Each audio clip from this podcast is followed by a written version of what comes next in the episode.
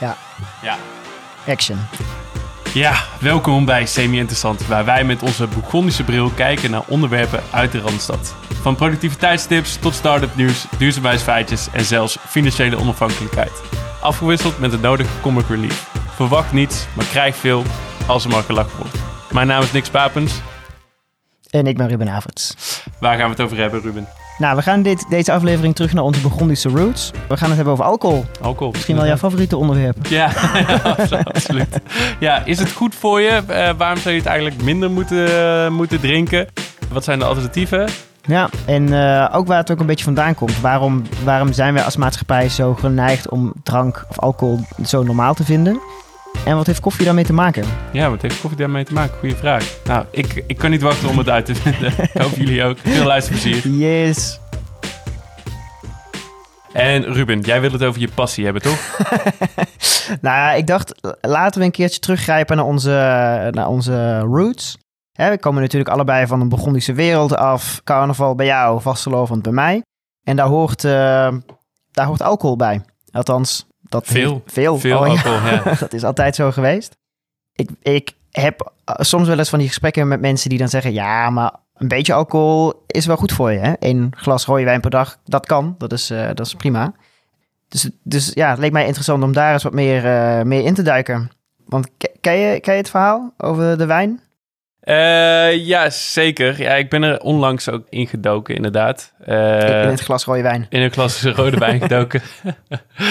nee, ik vind eh, alcohol echt eh, heerlijk. Ik hou van whiskies. eh, ik hou van nou, biertjes op zijn tijd. Natuurlijk, het Bourgondische in mij komt, komt dan naar boven. Maar ik weet ook dat het eigenlijk heel slecht voor je is. En eigenlijk steeds meer onderzoek laat zien hoe slecht het eigenlijk voor je is.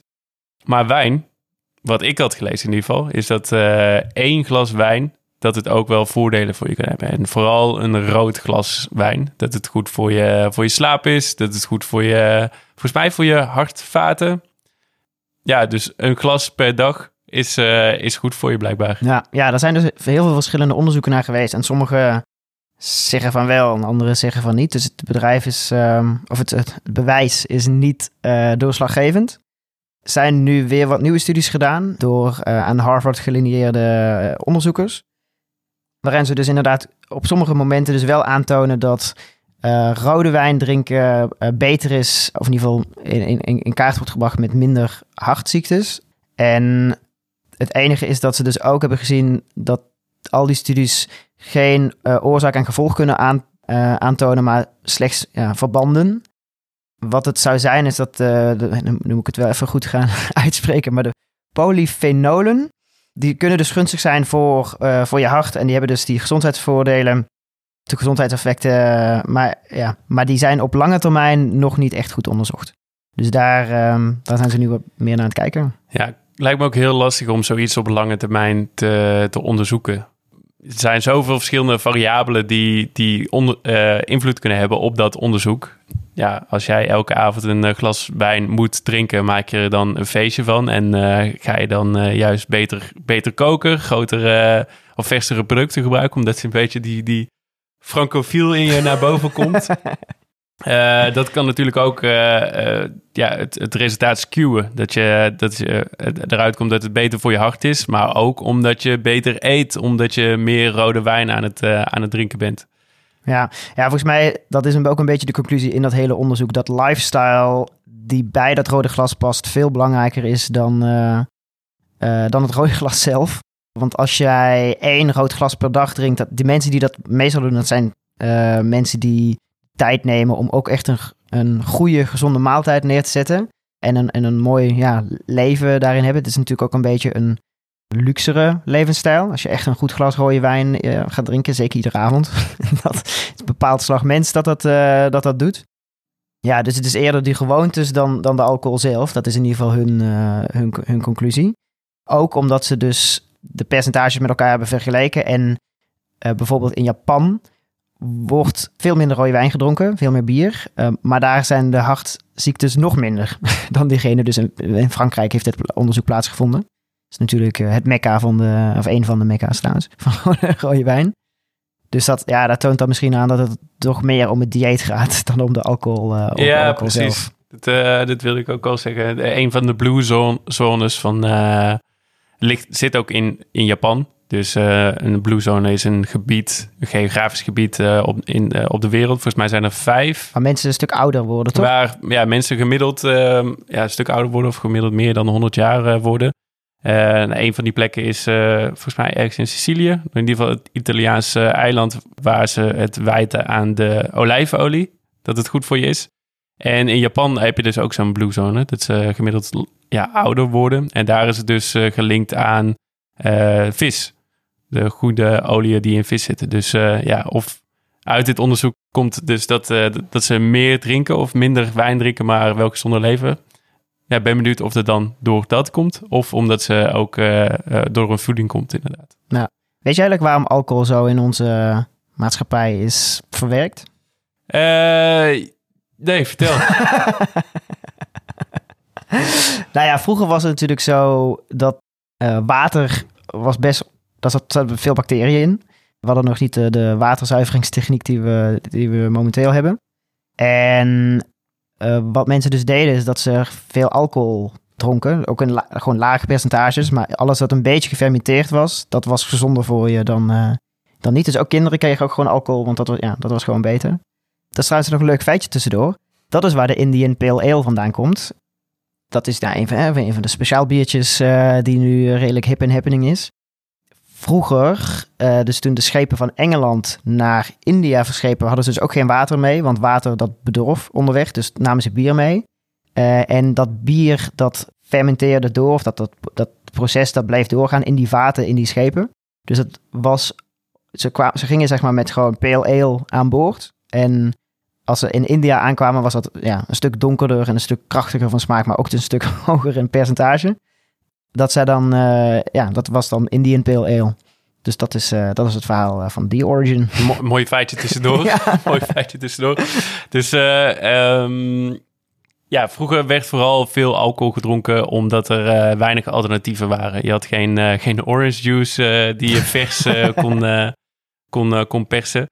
Het water was, ja, um, hoe noem je dat? Ja, toxic. Ja, gewoon niet gewoon lekker. bacteriën ja, ook, ja. Dus dan maar een, uh, een, een biertje voor jezelf en een hap, apple cider voor, voor je kind voor ontbijt. Ja, ja, ja.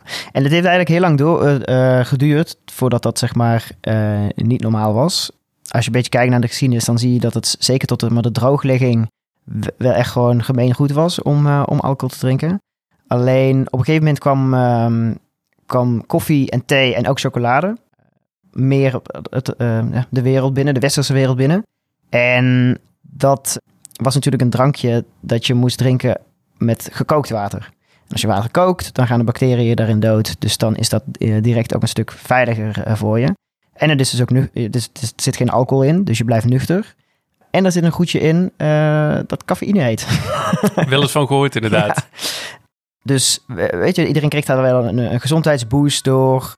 En dat maakte de drank ook wel heel populair uh, direct. Maar zorgde dus ook voor heel veel vooruitgang in de mensheid. Je kan je natuurlijk voorstellen, vroeger werkten mensen op het land. En toen kregen ze bier, want um, dat, dat maakt ze en wat blijer. dus dan is het, werk wat makkelijker te doen. En dan zat er wat calorieën in, dus dat was ook, ook, fijn voor ja, een goede dag, om de dag door te komen.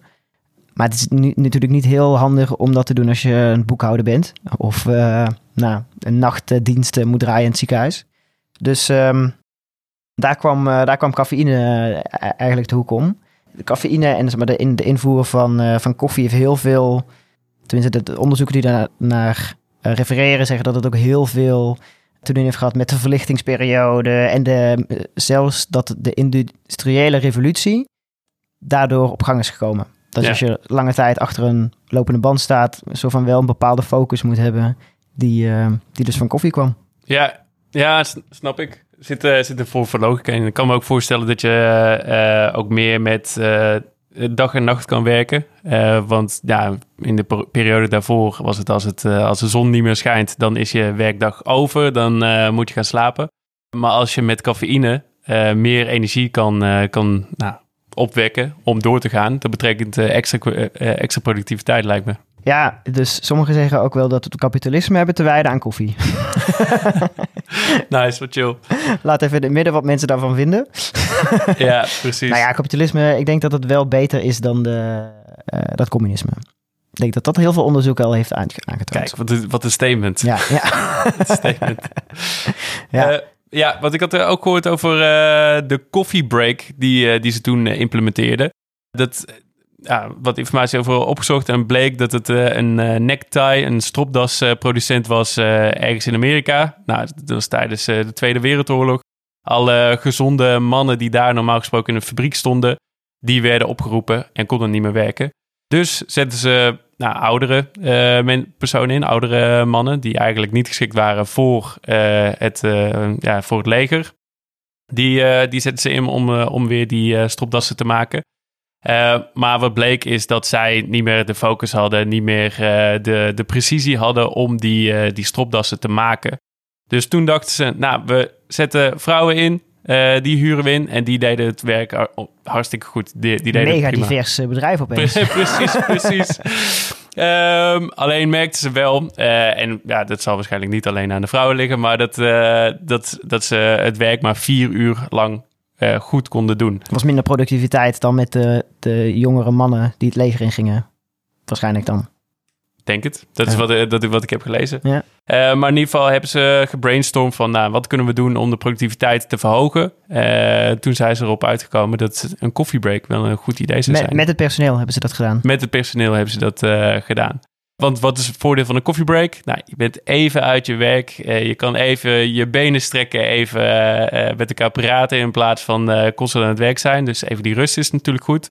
Maar het tweede, wat goed is, is de koffie zelf. Uh, door die extra cafeïne ben je veel beter in staat om te focussen, om productiever te zijn. Dus in ja, de stropdassenfabriek, de stropdassenproducent, hebben ze de twee koffiebreaks ingelast. Eentje om tien uur en eentje om twee uur of drie uur, geloof ik. En dat verhoogde hun productiviteit met uh, ja, enorm veel, uh, veel percentage. Dus aan alle werkgevers die luisteren, gewoon wat meer drugs uh, geven. Precies, ja, want eigenlijk is koffie gewoon een drugs. Uh, het, ja, het zorgt ervoor dat je, ja, je, je meer kan focussen. Het uh, verandert de manier hoe je denkt, wat meer gestroomlijnd. maar ja, er zijn ook andere middelen die dat doen. Dan denk ik dat het best wel slim is als werkgever om sowieso koffie gratis te maken op je werkvloer. Inderdaad, en goede koffie, goede koffie. Neer, te zetten. ja. ja. Ja, duurzame koffie. Duurzame koffie, dat, is het allerbelangrijkste, inderdaad. Drink jij veel koffie? Uh, nee, eigenlijk niet. Nee, uh, nou, ik, uh, ik hou eigenlijk alleen maar van, van cappuccino. Dat vind ik eigenlijk het lekkerste. We hebben geen melkopschuimer op kantoor. zou ik iets aan kunnen doen door zelf eentje mee te nemen, maar vind ik te veel moeite. Dus ik drink eigenlijk maar één of twee keer per dag koffie. jij hebt mij één keer verteld, volgens mij was jij het, dat als je dat het eigenlijk beter is, of eigenlijk niet goed is, om uh, koffie te drinken om wakker te worden in de ochtend. Want eigenlijk de receptoren en de, nou, ik weet niet wat, wat voor spul het is. nou, volgens mij was het ook dat je, jouw bioritme komt gewoon op, op, op gang. Ja. Uh, dus je hormoonbalans. Hormonen, en, die bedoel Ja. en volgens mij, wat was het nou alweer? Ik weet niet meer, nou, na tien uur of zo, of na elf ja, uur? je lichaam maakt die zelf aan, die hormonen, om wakker te worden. Maar als je koffie drinkt, dan ja, worden die receptoren die eigenlijk die hormonen moeten ontvangen, die zijn bezet door cafeïne die jou wakker maken. Dus je hindert je eigen lichaam door, om natuurlijk wakker te worden als je, als je dat uh, ja, op die manier tegenhoudt met koffie. Dus eigenlijk moet je anderhalf uur wachten na het wakker worden. Uh, en dan pas mag je beginnen met koffie, uh, koffie drinken. Dat had ik toch wijze weetjes vroeger. Ja, inderdaad. inderdaad. Ik onthoud ze allemaal. Ik schrijf ze op. Ik ben, heel blij. ben heel blij. Ja, ik, want ik drink dus zelf zelden koffie. Moet ik wel zeggen um, dat het de afgelopen tijd wat merend worden is. Ja, ook gewoon de, ja, toch meer productiviteit opzoeken, denk ik. En, en ik merk dat ik in een visueuze cirkel terechtkom. Dat als ik een keer koffie heb gedronken, slaap ik slechter. Dus heb ik meer koffie nodig de volgende dag om weer wakker te worden. En daar, ja, dat is, dat is minder fijn. Uh, maar goed, soms nodig. Maar ik weet nog heel goed dat mijn uh, stagebegeleider, uh, toen ik twintig was, altijd aangaf dat hij maximaal één kop koffie per dag dronk. Want als je, dat, als je dat nog meer zou drinken, dan zou je er echt heel erg afhankelijk van worden. De, dus in die regel heb ik altijd in mijn leven geïmplementeerd. Omdat je stagebegeleider die wijze les... eh, Die wijze les had gedeeld, ja. ja, ik, Ja. eh, ik had eens een keer een collega die eh 16 espresso's dronk op een dag. Ja, hoe dan? Ja, die persoon die had kinderen, dus bij het opstaan pakte die dubbele espresso. Dan, nou, ik weet niet wat je doet met kinderen om ze wakker te maken voor de tandenpoetsen, eten geven, dat soort dingen. Daar ben je weer klaar. Dubbele espresso. Kom je aan op je werk. Even een dubbele espresso. Dan eh, net voor de lunch voor een dubbele espresso. Na de lunch dubbele espresso. En dan nog rond vier uur een dubbele espresso. Thuis, volgens mij na het nieuws, ook nog even een dubbele espresso. En dan kom je op, uit op 16 koffie, eh, koffie per dag. Toen heb ik het opgezocht, want ik dacht, ja, kan niet gezond voor je zijn, kan niet goed voor je zijn. Maar het blijkt dat daar geen negatieve, negatieve effecten aan zitten. Oh, Ja, dus je zou denken, nou, het is niet goed voor je hart, want die begint te kloppen als, eh, als een malle. Maar blijkbaar heeft dat geen negatief effect op je hart en eh, vaat, eh, of hart en hartvaten. ik, heb, ik dacht juist dat koffie wel, overmatig koffiegebruik zeker een effect had. Ik had, eh, ik had, oh trouwens, fun fact tussendoor. Oh, Omdat ik dus, ik ben vrij gevoelig voor cafeïne. niet alleen voor cafeïne. dus de, ik heb toen opgezocht waar meer cafeïne in zit. In een espresso of in een koffie. Want ik dacht altijd dat er meer in een espresso zat. Maar omdat een espresso minder vloeistof is, is het, zit daar minder in. Dus kan je, als je minder cafeïne wil drinken, moet je gewoon een kopje koffie drinken. In plaats Ah. van een... Oh, sorry. Als je Eh, meer, een espresso. Ja, moet je een espresso drinken. Ja. Ah, ik dacht dat het eh, de eh, hoeveelheid bonen, of in ieder geval gedeelte van de boon, hetzelfde was, maar in principe gewoon aangemengd was met water of, of niet. Maar er zit dus minder cafeïne in een espresso. Ja. Dat is inderdaad een fun fact. Ja, toch? ja. Ehm, maar wat ik wilde zeggen, ik had dus ook een collega die dronk inderdaad standaard acht koppen koffie per dag. En als je dat niet deed, dan kreeg hij, dan kreeg hij een soort van ontwenningsverschijnselen. Dus hoofdpijn en kon niet meer focussen inderdaad. En begon echt te trillen. En eh, nou, ik heb, als ik twee kopjes koffie drink, begin ik te trillen. Ja. Dus, ja, Dus dus daarom dacht allemaal spannend en zo. ja, Ja. precies. Dus daarom dacht ik, misschien is het ook helemaal niet zo eh, heel gezond voor je. Maar ja. Eh, over een ander drankje. Nou, we hadden het eigenlijk in het begin over, eh, over alcohol. Drink jij nog veel alcohol? Ja, stiekem wel. Stiekem Eh, maar ik drink... Tijdens werktijd? Ja, tijdens mijn koffiebreak. Ja. Koffie is slecht, dus pak Irish alcohol. koffie, ja. precies. Nee, ik heb, nee, ik heb me wel aangeleerd om ehm, geen alcohol door de week te drinken. Dat, ehm, die, nou, ik moet ook wel zeggen, daar zijn ook wel uitzonderingen voor. Maar normaal liter drink ik geen alcohol door de, we- door, de, door de week. Ik ben natuurlijk ook niet iemand die voetbal kijkt door de week en dan daar een flesje... Ik heb ook nooit standaard bier in huis. Dat helpt, denk ik. Het helpt, ja, ik heb gewoon een heel klein huis, dus ook geen, is geen plek voor een kratje. In de badkuip kun je, kan je een kratje leggen. Als ik een badkuip zou hebben. ja. ja. Nee, ja, dus ik, ik ben steeds wat meer gaan duiken in, in, in wat kan je anders drinken. Van, je ga door de week wel nou, tussen haakjes uit. In de zin van uit eten of gewoon naar de bar of met vrienden op een trasje.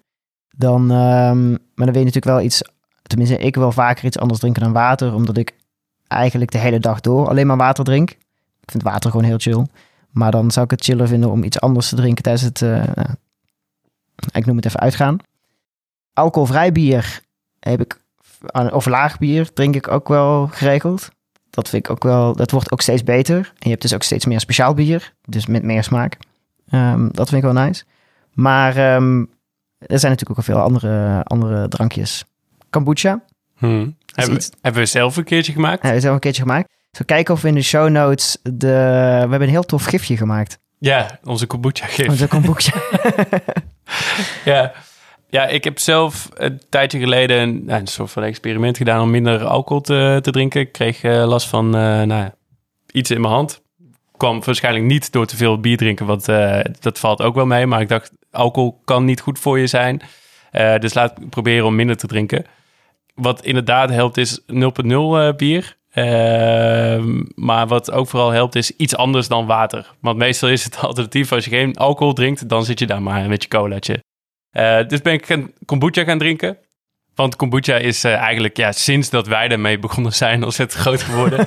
nee, ik weet dat wij het echt een tijd geleden, inmiddels even kijken, dat was nou, zes jaar geleden in New York of zo kwamen we het, eh, kwamen we het tegen.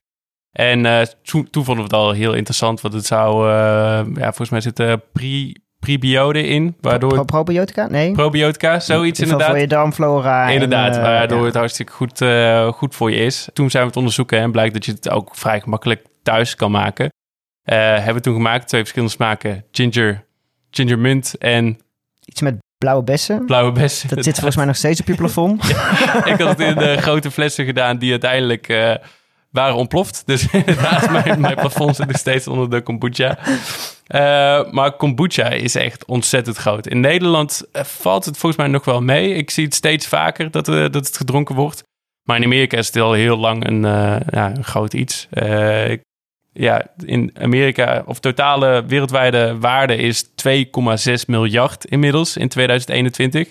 Afgelopen jaren al flink gegroeid. En dat blijft ook doorgroeien met, nou, wat geschat wordt, 16% per jaar.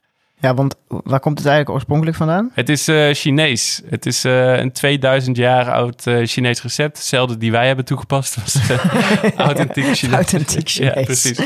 Maar wat ik, wat ik had gelezen is dat het vanuit daar is het naar Rusland gegaan. En uiteindelijk is het in Amerika eigenlijk nou, recentelijk weer teruggekomen. Recentelijk dan de afgelopen tien jaar. En daar is het ontzettend gegroeid. En nu opnieuw weer in Azië is het aan het groeien. Terwijl het eigenlijk dus uit Azië oorspronkelijk kwam. Herontdekt. Ja. Ja, inderdaad. Maar eh, het heeft vele voordelen. Het is, nou, risico op kanker kan verm- verminderd worden, wat altijd handig is. En eh, je risico op eh, diabetes vermindert het. Dus een topdrankje, vooral als alternatief voor, voor alcohol. Ja, en er zit volgens mij ook heel weinig suiker in. Althans, je doet er heel veel suiker in. Maar dat doe je om die bacteriën te voeden, zodat zij dat fermentatieproces op gang brengen. Precies, Ik precies. weet eigenlijk niet wat er overblijft. 0,5 procent. Ja. Of minder dan 0 van 0,5 procent. eh, waardoor het als non-alcoholisch bestempeld kan worden. Dus het zit net, eh, net Maar suiker. Oh, qua suiker? Ja. Oh, geen idee. Geen idee. Maar er zit dus een nul- 0,5% alcohol in. Ja, precies, Oeh. precies. Dus als je wil stoppen met alcohol cold turkey, Ja. of een soort van geleidelijk, dan kan je dat is met kombucha kombucha een goede ja, stap. precies. Tussenstap. Drie liter kombucha drinken, dan eh, is hetzelfde. Ja. ja, maar je hebt natuurlijk nu hier in de Randstad is best wel een nieuwe hype rondom die hard seltzer eh, drankjes. Komt een beetje van... Het is, oorspronkelijk was het een skinny bitch cocktail, dus dat is dan wodka met spaarrood. Eh, en dit is volgens mij een beetje de light versie qua alcoholpercentage. Dus er zit er ongeveer 5% in, dus een beetje hetzelfde als een biertje. Maar wel heel weinig calorieën. dat is natuurlijk waarom het een skinny bitch heet. Er Ja. zitten heel weinig calorieën in. Dus het idee was altijd dat de modellen als ze gingen uitgaan, dat ze dit dronken. Maar nu hebben ze dus allemaal smaakjes toegevoegd om het, eh, om het wat hipper te maken. En ook dus als alternatief op als je een hele avond bier aan het drinken bent en je wil, heb je eigenlijk geen zin meer een bier, dan moet je natuurlijk niet stoppen met alcohol, maar dan moet je meer alcohol, Ja, meer andere alcohol gaan precies, drinken. precies. ja, de, de Sesslers inderdaad. Sinds, ik heb het gevoel dat het ook pas recent is inderdaad. Twee jaar of zo dat het echt eh, Ja, opkomt hier. Eh, en toen het opkwam, zag je echt overal de, de abris vol, posters vol. Want elke merk wilde de, de markt claimen als marktleider in de hard Sessler. Dus je hebt Viper, of eh, ja, Viper is eh released, die is van Grols. Dus de, de standaard of de, de huidige biermerken, brouwerijen, die, eh, die wilden daar ook op inspringen. En je, had, je hebt ook Pura Piranha van Heineken. Een tijdje geleden interesseerd, maar volgens mij nog steeds niet van de grond gekomen. Ah, ja, maar ik, had dus ik heb een maatje die, die zit daar ook in. Die is Samsam begonnen. Leuk feitje trouwens, ze hebben de Misset Horeca gewonnen. Dat is best de hard seltzer van eh, dit moment. Misset is een soort van Michelinster voor, eh, voor de horeca. Ik kijk niet, het is gewoon een, ook een blad, toch? Oh, geen idee. Ja, maar eh, noem, noem het een. Michelinster. Ja, Ja. Ehm, want zij zijn alleen maar biologische eh, ingrediënten. Dus ja, wat dat betreft heel, heel goed voor ze. Maar ze, ze hebben wel aange- aangegeven, het is wel een hele lastige markt. Überhaupt een nieuw drankmerk eh, introduceren is vrij lastig. Door bedrijven zoals Grols en Heineken die zo'n enorme vinger in de pap hebben. Is het, ja, je moet gewoon echt wel veel marketingbudget er tegenaan gooien om, eh, om wat te krijgen. Dus daarom dat ook alle bushokjes vast vol hingen natuurlijk. Maar wat hij aangaf was dat de strategie van grotere merken waarschijnlijk niet is om zelf eentje op te zetten, maar gewoon eentje over te kopen die het straks heel goed doet. Dus nu moeten we eigenlijk zelf beginnen met onze kombucha slash hard slash eh, Semi-settlers. semi-settlers. Klinkt lekker. Ja. Maar wa- wat jij, we hebben hier eerder over gepraat. Toen zei je dat het vooral in de Randstad was, toch? Ja, ja, ja, zij gaven wel echt aan dat het hun afzetmarkt was wel echt Randstad, ondanks dat ze dus zelf uit Limburg komen. Eh, nog wel lastig is om daar ja, voet aan de grond te krijgen. Ja, Ja. je moet niet eh, aan de Burgondisch biertje komen in, eh, in het zuiden. Ja. Ja. ja, gaat, ja zuiden, maar in het zuiden heb je nu ook wel natuurlijk wel alle speciaal biertjes. Dus dan is de stap naar, nou weet ik niet, ik, wat ik, weet niet wat ik ga zeggen, maar misschien... Wij gaan het introduceren in... ja, precies. Ja, ja, ja, ja. ja. wat, ik, wat ik trouwens ook echt helemaal op, heb ontdekt is, ehm, is de Bloody Mary, maar dan alcoholvrij. En dat Oh, is natuurlijk tomatensap. gewoon tomatensap. Vertel meer. Hoe wordt dat gemaakt? Eh, weet ik dat, weet ik niet. Ja, waarschijnlijk, je perst tomaten natuurlijk. Maar ja, tomatensap is gewoon heel gezond voor je. En de normale Bloody Marys, die, eh, daar zit ook wodka in. Is in principe eh, redelijk smaakloos. Dus als jij een Bloody Mary fijn vindt smaken, dan zou je ook gewoon een spiced tomatensap kunnen bestellen bij de bar. Heb je nu in de Randstad, eh, tenminste in Amsterdam, waar ik woon. Spiced tomatensap. ja. Nice. dus dat, dat is eigenlijk gewoon, dat is echt puur gewoon een Bloody Mary, maar dan zonder alcohol. ja. Ze hebben daar dus de tabasco in. Wat, en, wat, wat betaal je er ongeveer voor? 4, 5 euro. Oh, oké. valt mee. Ja. En het is wel ja, het is gewoon een goed glas. En, je- en het vult dus ook wel redelijk. Ja, het is gewoon tomatensap. Vet gezond voor je. Heel gezond, heel gezond. Ja, er zitten ontzettend veel vitamine en mineralen in. Eh, vitamine C, calcium, ijzer, magnesium, fosfor, zink, koper. Nou, noem maar op. Het zit, er, het zit er allemaal in. Jezus. Ja. Dus ehm, Ja, je straalt ook helemaal. sinds, ik sla een beetje rood uit. Nou, dat komt misschien omdat we deze podcast het opnemen zijn met 31 graden. Dat kan er ook mee te ja, maken ja, hebben. ja, ja, ja. Maar 4 euro voor, eh, voor een Virgin Bloody Mary. Ik denk dat als ze het zouden eh, ja, verpakken als een Virgin Bloody Mary, dan kun je er 8 euro voor vragen. Ja, ja, ja, ja. ja. Eh, mocktails, Mocktails, ja. die zijn bij mij nog niet helemaal aangekomen. nee, Pu- ook wel door de prijs trouwens. door de prijs, puur voor de prijs. Want dat is volgens mij ook gewoon puur marge, toch? Want in principe zit er sap in, wat over het algemeen 4 euro moet kosten. Ja. Ja. Heb je wel eens de Virgin Gin of iets op? Ehm, dat zou best wel kunnen. Ja. ja. Nou, ik heb Ja. het een keertje geprobeerd. Eh, het werd ook echt door zo'n cocktail eh, shaker bartender werd het echt eh, met imposante bewegingen werd het geshaked. Betaal je ook voor, hè? Dus ik dacht, nice, nou dit zou wel heel goed zijn. Moet heel lekker zijn. Maar het is komkommerwater. Ah, Ja, ieder geval die ik heb geprobeerd. Dus nee, ik denk dat dat nog echt van van de grond af moet komen. ja. Zo, genoeg stof om over na te denken. Dit was semi-interessant. Denk je van, ik vond dit wel interessant? Laat dan een review achter in je favoriete podcast-app. We lezen alles. Beloofd. Semi dan. Vond je eh, de bronnen die we gebruikt hadden interessant? Die kun je terugvinden op semi-interessant.nl slash show notes. Ciao, ciao. Doei doei!